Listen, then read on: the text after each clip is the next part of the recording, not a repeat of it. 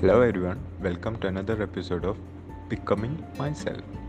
Today I'm going to talk about the importance of focusing on your future.